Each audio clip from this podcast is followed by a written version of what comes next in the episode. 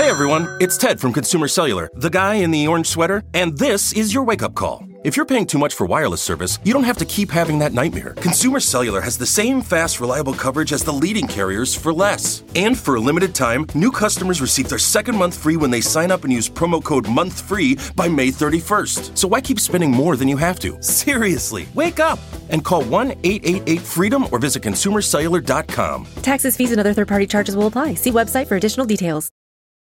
This is a live look at Mar-a-Lago, where at any moment we are expecting Donald Trump to announce he is running for president in 2024. NBC News is now reporting that Trump has officially filed his paperwork for that run, and we are monitoring that speech. If and when Trump does make that announcement, we will be sure to let you know. We are also keeping a close eye on the developing situation involving a Russian made missile that landed in Poland today, killing two people. Poland, of course, is a NATO ally, so this has huge implications for America's role in the ongoing conflict between Russia and Ukraine. President Biden recently convened an emergency meeting with other world leaders at the G20 summit in Bali. He said world leaders would conduct an investigation into what happened before determining next steps. He also said preliminary information suggested that it was, quote, unlikely that the missile was fired from Russia. We will have more on that developing situation this hour. We are also still continuing to get results from races that have yet to be called in the midterm elections, ones which could determine the balance of power in Congress. We're expecting more votes this hour, and we will bring you any updates from those races as they come in. Steve Kornacki is at the ready, as he always is. And we will also be speaking live with Michigan Governor Gretchen Whitmer. It will be her first primetime interview since being reelected. But as I said tonight, Donald Trump is expected to announce his third successive run for president of the United States. And it comes at a time when the former president's political power has never been weaker, and the Republican Party is at war with itself over who's to blame for the party's fairly dismal election performance in a year where GOP leaders were predicting they would take control of the Senate and win as many as 60 seats. Last week, voters unambiguously rebuked Donald Trump's election conspiracies and extremism. According to NBC News, 28 of the 29 Republican candidates who lost competitive races in this election had either denied President Biden won the 2020 election or cast doubt on the results. Just last night, one of the biggest proponents of Donald Trump's big lie, Republican Kari Lake, she lost her race for Arizona governor to Democrat Katie Hobbs. As far as Congress, Democrats were able to re- retain control of the Senate, and they may even grow their majority if they manage to defeat another Trump backed candidate, Herschel Walker, in Georgia's Senate runoff, which happens on December 6th. Given all of these defeats, it is at once the most surprising thing and the least surprising thing in the world that Republicans are still considering letting Trump continue to lead their party. But that is where we are. They really haven't figured this one out yet. It's still a heated debate. Today in the Senate, Republican Senator Rick Scott announced he'll be challenging Mitch McConnell for the position of GOP Senate leader. It is worth remembering here that Rick Scott was the guy in charge of getting Republicans elected to the Senate this year.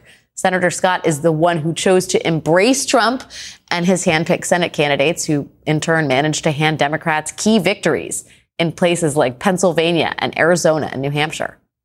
But Rick Scott is not chastened by that experience. In fact, he thinks he deserves a promotion. It's not his fault, and it's apparently not Trump's fault either. Today, when announcing his candidacy for Republican Senate leader, Rick Scott released this letter saying, Despite what the armchair quarterbacks on TV will tell you, there is no one person responsible for our party's performance across the country. I know there is no shortage of people who are eager to point fingers and assign blame here in Washington, but I won't be one of them. It's unproductive and a massive waste of time. The one person he's talking about here is Donald Trump. And pointing at fingers at him is, according to Rick Scott, a massive waste of time. Okay, Rick Scott. And then there's the fight happening over in the House. Today, House Republican leader Kevin McCarthy, who is not exactly a scold to Donald Trump and his allies. Kevin McCarthy received his own leadership challenge on the grounds that he is insufficiently pro Trump. The man challenging Kevin McCarthy for the speakership is Republican Congressman Andy Biggs, one of the people who reportedly requested a pardon from Donald Trump for his role in trying to overturn the election results on January 6, 2021. Today, in a closed door vote among members of the Republican conference, Leader McCarthy managed to lose 31 votes to Andy Biggs. And Kevin McCarthy will now have to convince all or most of those defectors to back him as Speaker in order to win a vote in the full House, which comes in January. There is almost zero chance that Republicans will manage to settle their disputes about Trump's role in the party by then. And especially now that he appears to be embarking on a third run for the American presidency. Trump, for his part, is unconvinced his influence had much of anything to do with his party's losses. He's instead blaming Republican leadership for not being more enthusiastic about his losing slate of candidates. Trump was fairly blunt about this over on Truth Social. It's Mitch McConnell's fault.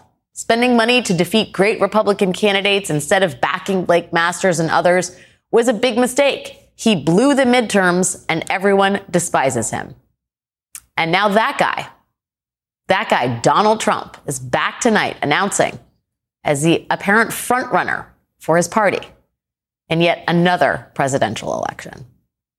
Joining us now is New York Times chief White House correspondent Peter Baker. He's also the co-author of The Divider: Trump in the White House, 2017 to 2021. Peter, thanks for being here on this night as we talk about the role of Donald Trump and his party.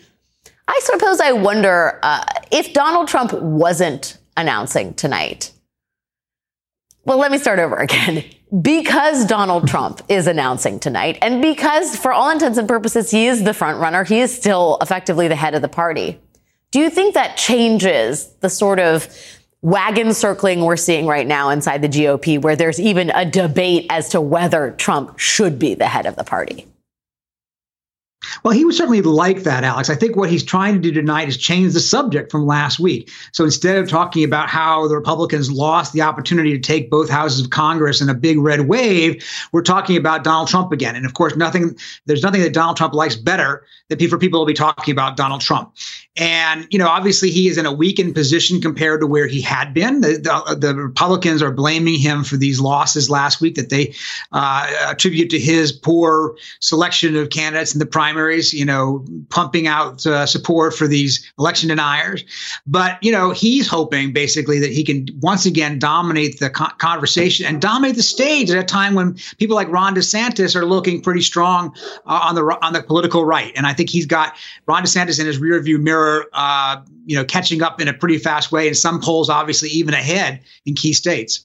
Donald Trump loves everyone to be talking about Donald Trump. Mitch McConnell, I would imagine, does not like everybody to be talking about Donald Trump. I mean, how do you think this practically affects the leadership debate that's happening inside the party? What does Mitch McConnell do tomorrow when he is asked about Trump's candidacy?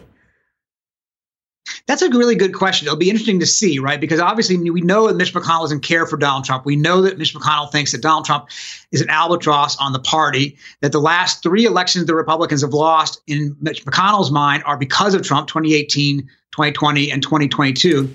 But I think what Mitch McConnell will probably say tomorrow, if he's asked, is he wants to focus on Georgia, not on the presidential race, because Georgia still matters to him. 50 50 tie is still better than a 51 49 Democratic majority. And he's going to focus on that and use that as an excuse not to talk about Donald Trump, I'm guessing.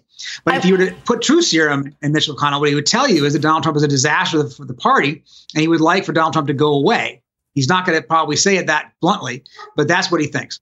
Uh, you bring up Georgia, and I mean, Trump's own advisors were on television saying, Sir, we urge you not to announce any potential run for the presidency until after December 6th. Trump has flouted that entirely. He threw that advice out the window if the Republicans lose, if Herschel Walker lose, loses Georgia and Raphael Warnock is reelected and the Democrats increase their majority in the upper chamber, do you think Trump pays any price for that? I mean, or is that just further confirmation that, oh, yeah, this guy is a drag on our party, but does it do anything?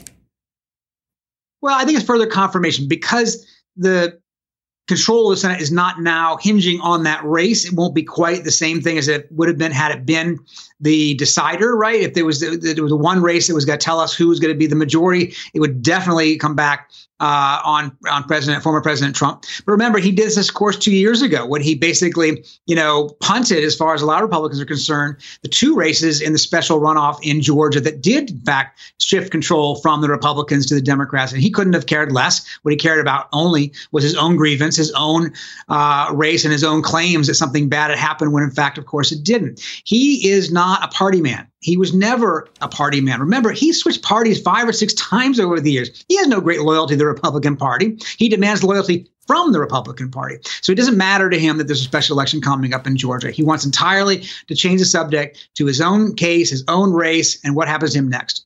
I, I, mean, I think it's worth noting, Peter, that as we talk or as Republicans talk about Trump's potential ouster from the party, which may not come to pass, right?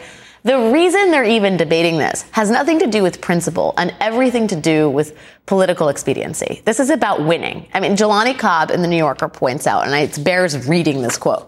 Trump did not single-handedly inject the strains of intolerance, racism, nativism, belligerence, and a durable sympathy for anti-democratic behavior into the Republican Party. And there is no reason to believe that his absence would cause them to evaporate. I mean, part of the reason it feels like Republicans are wringing their hands and don't know what to do about Trump is because the party is Trump. There is no effective daylight in terms of the policies and the really the rhetoric of the GOP and that of Trump and Trumpism. So if you if you excise Trump and Trumpism, what does that leave you with in terms of an actual governing platform for the Republican Party beyond the nativism, beyond the xenophobia, beyond the racism? It's hard to know how they would even begin to have that conversation.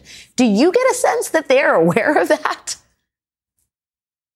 I think a lot of Republicans are aware that a lot of Republicans believe the party needs to rebuild itself after Trump, but they don't know when after Trump is going to be. And as long as Trump is on the stage, there is no such thing as an after Trump, right? They were not willing to break with him, it turns out, on January 7th, 2021, despite the, this, the attack on the Capitol, despite his own, you know, uh, lies about the election that led to that attack on the Capitol. If they're not willing to uh, you know, abandon him then, what's going to make them abandon him? Well, you're right. I mean, I think that when he becomes an albatross, when they see him as a loser, not a winner, when he see when they see him, uh, you know, causing them more harm than good, that's the only moment when you can see Republicans beginning to drift away. The question is whether enough Republicans do. He still has an awful lot of support among the base, and a lot of Republican office holders and political f- figures are nervous about doing anything to aggravate him because they don't want to aggravate that base. I remember interviewing once a Republican senator who did not like Donald Trump, not Donald Trump's kind of Republican. I said, Well, why is it you don't say anything? Why are you quiet? he said, Because they did a poll in my state, and there are 88% of my Republican constituents in my state support Donald Trump.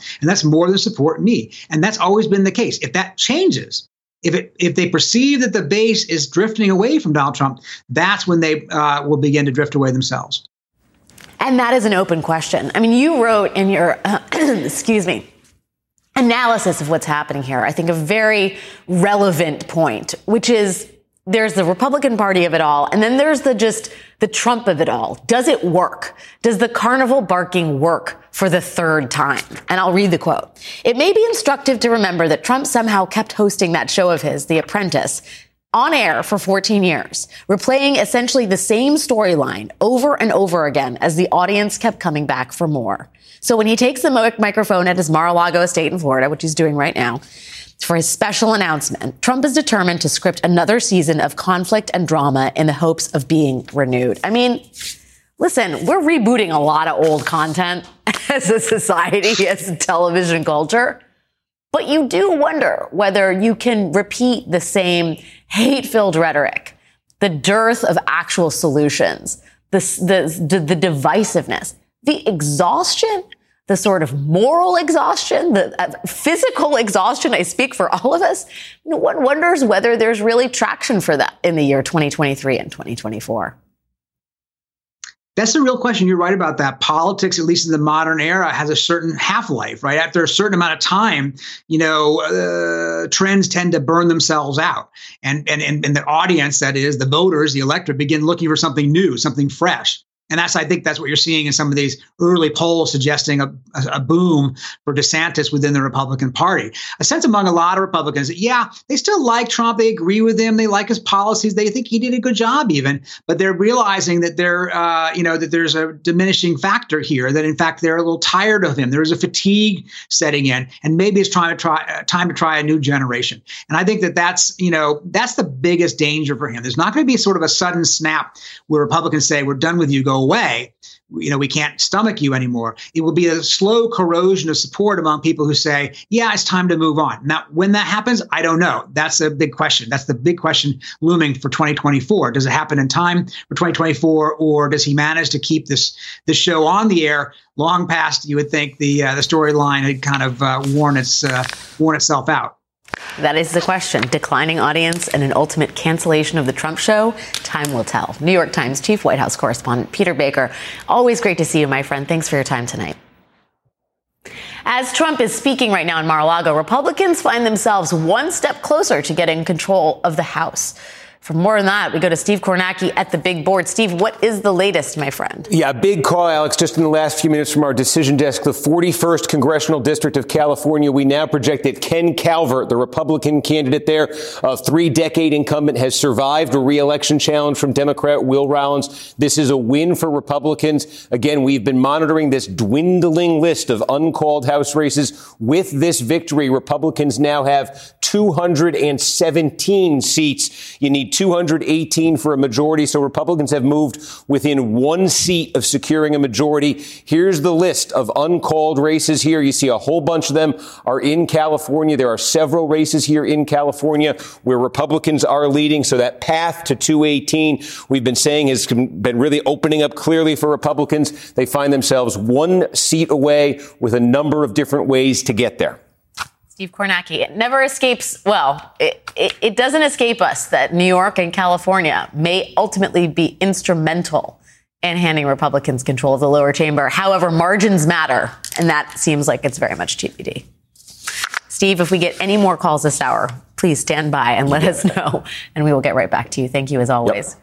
We have much more to come tonight as we wait for the once and future leader of the Republican Party to make his big announcement including a look at the beginnings of a campaign organization headquartered at the former president's beach club. We will hear from a reporter who got that scoop just ahead. And Michigan Governor Gretchen Whitmer joins us for her first primetime interview since winning re-election. Stay with us.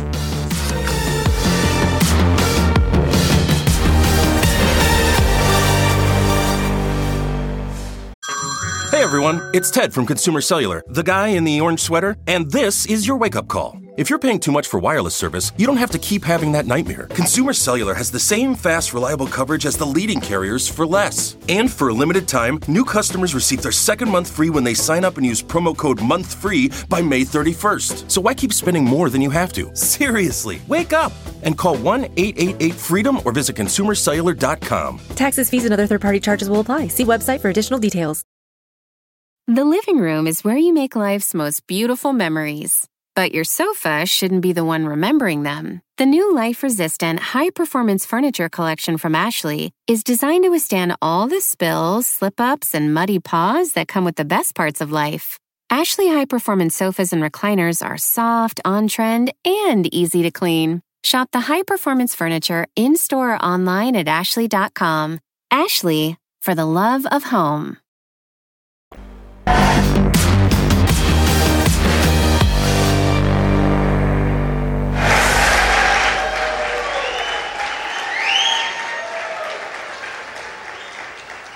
I told them, I said, if you just keep a little bit lower standard, you're going to have a big victory. They said, let's win by 40 seats. Let's win by 50. I said, if you win by two seats, be happy. But she's on her way to another country right now. She's been fired. but we always have known that this was not the end. That is Donald Trump speaking at Mar-a-Lago. We are expecting him to announce his candidacy for the presidency in 2024. That announcement should become any time now, and we will bring it to you when we have it. In the meantime, that was not good what he did. Trump has called today one of the most, hopefully, one of the most important days in the history of our country. History, of course, will be the judge of that, but we await Donald Trump's expected 2024 campaign announcement. And as soon as he has that, as soon as he says, I am running, we will bring that to you. Both the candidate and what is being described as the vibe of this campaign, this coming campaign, both of those things may look similar. The Washington Post reports that Trump wants to, quote, recreate the underdog vibe of the 2016 campaign. Trump's advisors tell the paper that it's expected to have a smaller staff and a smaller budget compared to his failed 2020 campaign, reportedly because Trump felt it had too many people and spent too much money. As critical as that selection of people may be, Trump just began interviewing campaign staff a few days ago, days ago, and his advisors were hoping Trump would delay this announcement, the, the one this evening, so they could set up a more robust campaign apparatus. We do know that Kellyanne Conway is reportedly coming back to the campaign, but we are also learning that Jared Kushner and Ivanka Trump apparently have no plans to take part in this campaign. They aren't the only ones who may sit this one out. The Post reports that a number of Trump advisors have doubts about whether they want to be on another campaign for Donald Trump and the U.S. presidency as they deal with subpoenas, thanks to their ties to Trump and his erratic decisions after losing the last election. Okay. Just moments ago at Mar-a-Lago, Trump declared that he is, yes, running for president in 2024. This is what he said. Let's take a listen. In order to make America great and glorious again, I am tonight announcing my candidacy for President of the United States.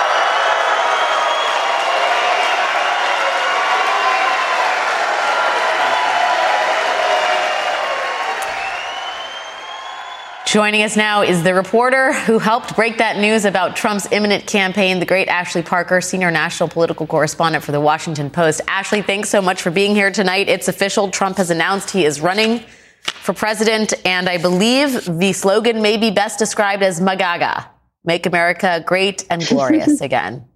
It doesn't exactly roll off the tongue, but then again, we never thought we would be referring to an entire group of Americans as MAGA Republicans. So who knows? Um, Ashley, what can you tell me about this? This sounds like a very hastily planned announcement with not a lot of staffing. I think some people would likely be concerned that Trump thinks he needs fewer people managing him and his campaign. Mm-hmm. Um, can you explain a little bit about the decision making here and how much chaos we can expect? Sure. So this was a campaign that, you know, if you've been covering him, following him for a while, talking to his people, you knew was all but inevitable that at some point Donald Trump was almost certainly going to announce a third attempt at the presidency. But the timing, uh, you know, has just gone back and forth, Alex. There was this mad rush uh, on Monday night before Tuesday's midterms to get him not to announce it. He sort of decided that morning at one of his final campaign stops or rally in Ohio that maybe he would just announce it then. He had to be talked down. Republican officials, instead of spending the day, you know, trying to help senators, governors, secretary of state get elected throughout the country. We're trying to get the former president not to announce the campaign rally. As you discussed earlier on your show, uh, there was this talk to try to get him to postpone it from what he just did now to at least after the Georgia Senate runoff. But that is how things always operate in the former president's orbit. That was true in 2015. That was true in 2020. And that was certainly true in his presidency. And it looks like that freewheeling, chaotic, uh, maddening even to his own allies style is going to be true uh, in this third attempt at the White House. Ashley, there are literally a trillion reasons why Donald Trump should not have announced he was running for president again. But in his mind, there seem to be two reasons why he should have announced at this juncture. One of which are the investigations into Trump um, at Mar-a-Lago January 6th. We'll talk about those a little bit later in the hour. But the other reason, and I know this sounds absurd because who announces they're running for president just to troll someone else? But that sounds like that's what's happening here. The dynamic in play is Governor Ron DeSantis of Florida is coming off some big wins in his state. He's seen as an inheritor to the Trump throne, maybe even a usurper. How much of the timing right now, so close after election that hasn't been fully called now, is to steal Ron DeSantis' thunder? And do you think Ron DeSantis actually cares? So uh, I was talking to a top Trump advisor last night who basically said he, he couldn't wait. Not that he was so excited he couldn't wait, although that may also have been the case, But this person meant it as he had backed himself into a corner and at this point had no choice but to announce tonight especially after promising and threatening to announce before the midterms, where frankly, he thought, like much of the country, like much of his party, like the Democrats, like a lot of the media, that it was going to be a red wave. And then he announced that night that he would be announcing. And then you see someone like Ron DeSantis, and we have reported that the two people uh, who both Trump finds the biggest threat and is sort of the most angry with are Ron DeSantis and actually uh, Governor Glenn Youngkin of Virginia. He believes that he made both men. That's more true in the case of DeSantis, less so with Youngkin, who actually steered quite clear of him in his successful gubernatorial bid. Um, and that he believes they have not been sufficiently grateful. So when you take that kind of perfect storm and stew, it, it was very clear that this was a, a, third campaign kind of careening to this evening's announcement, whether or not uh, his advisors or even the former president himself really thought it was particularly advisable. I mean, when you talk about DeSantis not um, pledging fealty or being adequately respectful, I believe Ron DeSantis is literally flying planes over Mar-a-Lago. Do we have this visual? Yes, saying you lost again, Donald. Hashtag DeSantis 2024. Now, okay, I, I said Ron DeSantis is flying. We do not know, I think, who is behind these banners, but that's not ring kissing behavior if it is coming from the DeSantis camp. And what's emerging here is a storyline that the losses effectively or the non-wins of election day, Republicans like Ron DeSantis are trying to peg that on Donald Trump. Donald Trump does not seem to be bothered by that, or at least the argument he's making is that they weren't really losses, but wins. Do you have an understanding of how much the uh, results of the election have bothered, actually bothered Trump behind closed doors?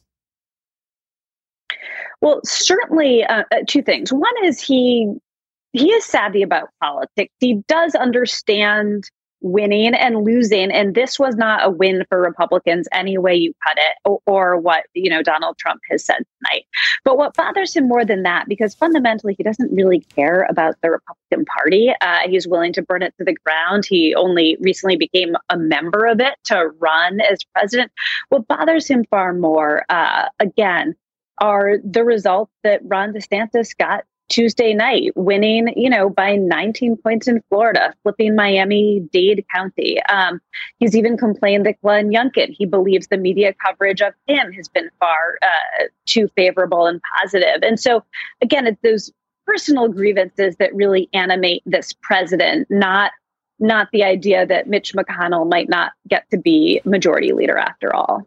Yeah, nothing will show Ron DeSantis and Glenn Youngkin like a hastily organized uh, campaign announcement populated by very few actual staffers. That'll really teach them. Ashley Parker, senior national political correspondent for the Washington Post and intrepid reporter. Thank you, Ashley, as always. Thank you. We will get more reaction to this seismic shift in the political landscape just ahead, including what effect this will have on the DOJ's criminal probes. That is probes plural. They're probes into the former president plus a Democrat who faced the forces of Trumpism and beat them. Michigan's newly reelected Democratic Governor Gretchen Whitmer on how she did it and how Democrats should do it. She joins us live coming up next.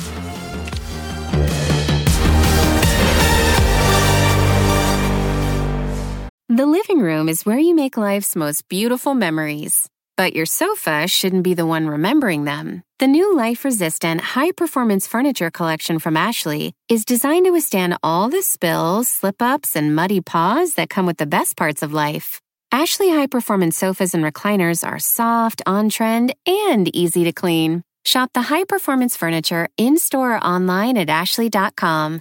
Ashley, for the love of home. Hey everyone, it's Ted from Consumer Cellular, the guy in the orange sweater, and this is your wake up call. If you're paying too much for wireless service, you don't have to keep having that nightmare. Consumer Cellular has the same fast, reliable coverage as the leading carriers for less. And for a limited time, new customers receive their second month free when they sign up and use promo code MONTHFREE by May 31st. So why keep spending more than you have to? Seriously, wake up and call 1 888 freedom or visit consumercellular.com. Taxes, fees, and other third party charges will apply. See website for additional details.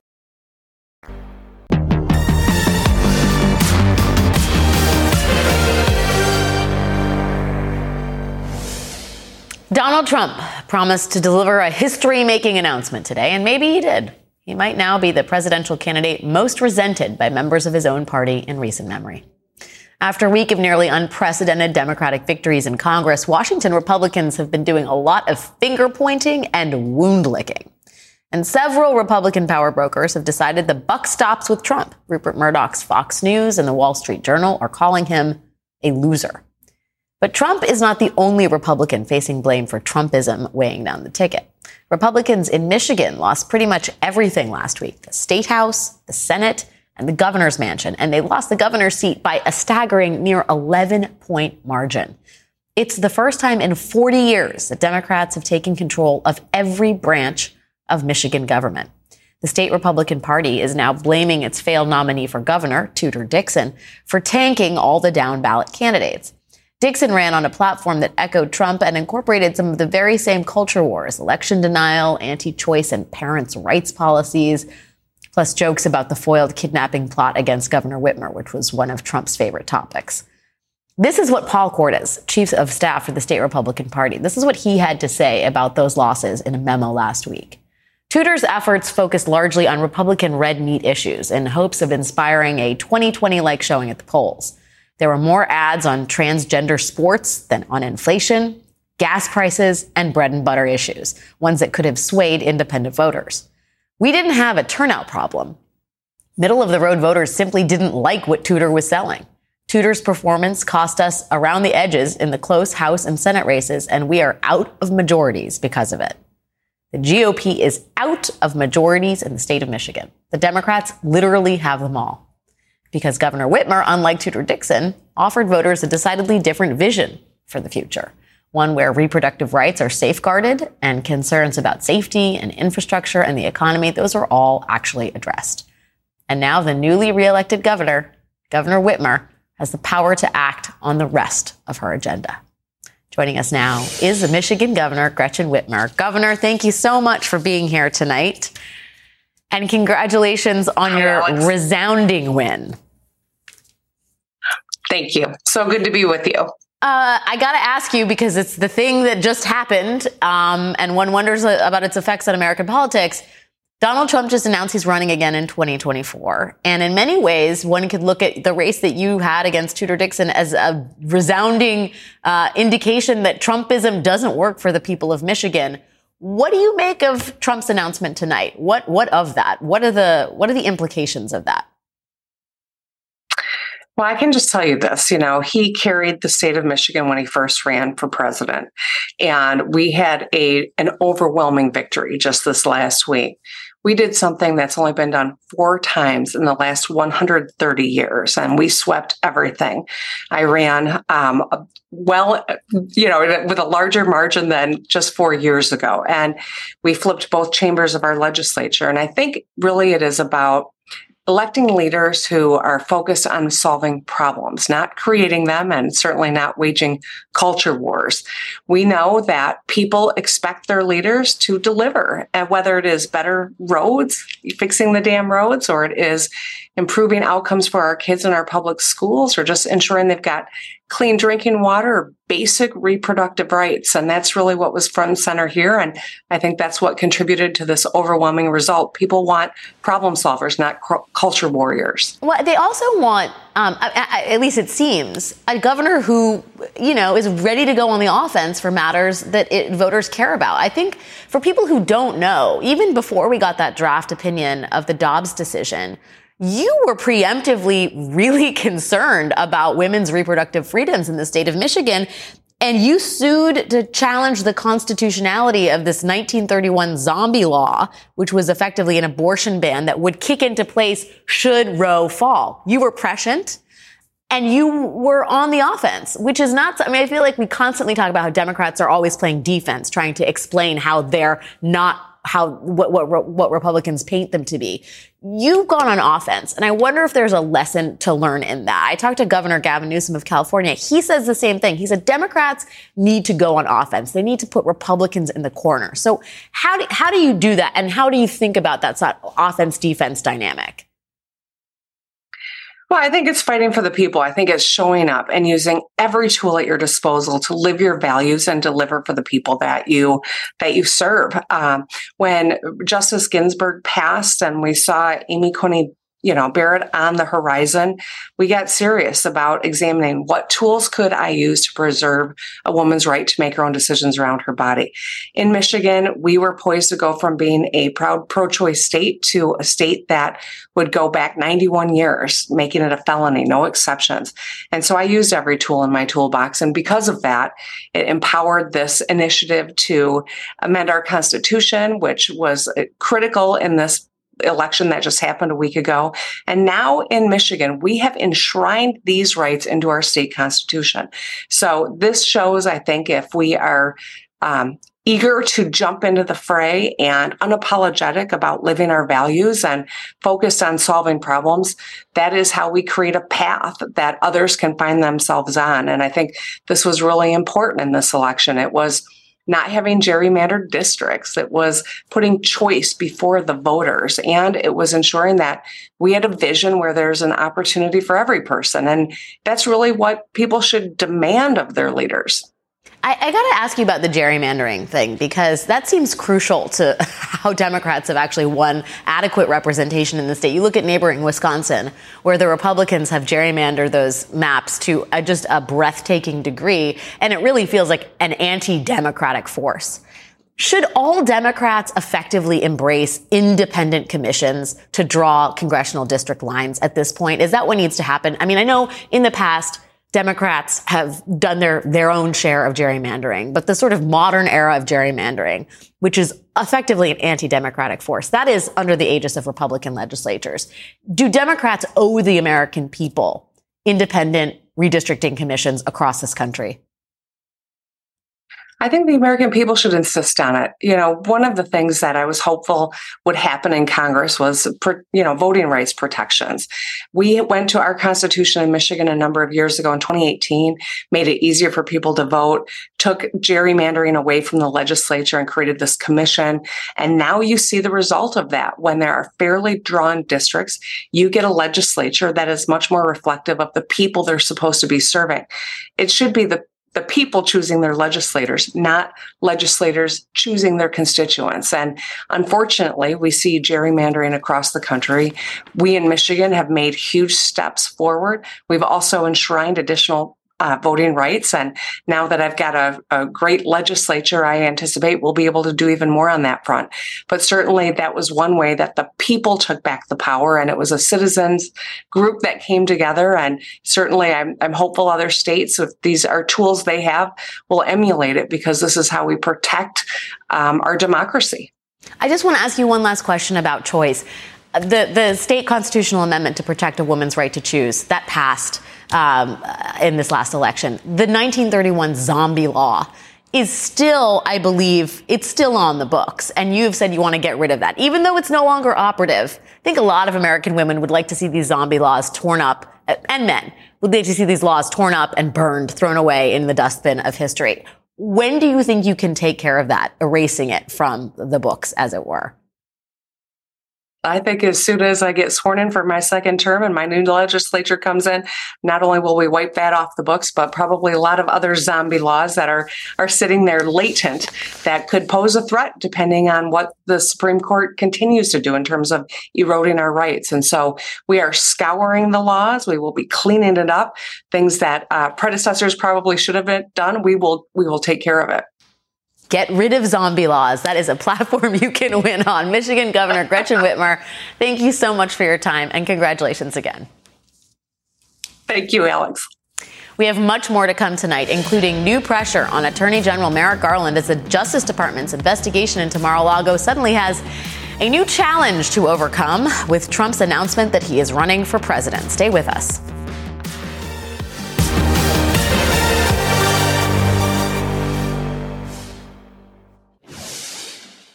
With Donald Trump now officially running for a second term as president, the timing of this announcement is itself worth noting. Making this move now could be politically strategic, politically strategic, basically get out in front of anyone else's announcement. but also dually strategic when it comes to certain legal jeopardy that Trump happens to be facing.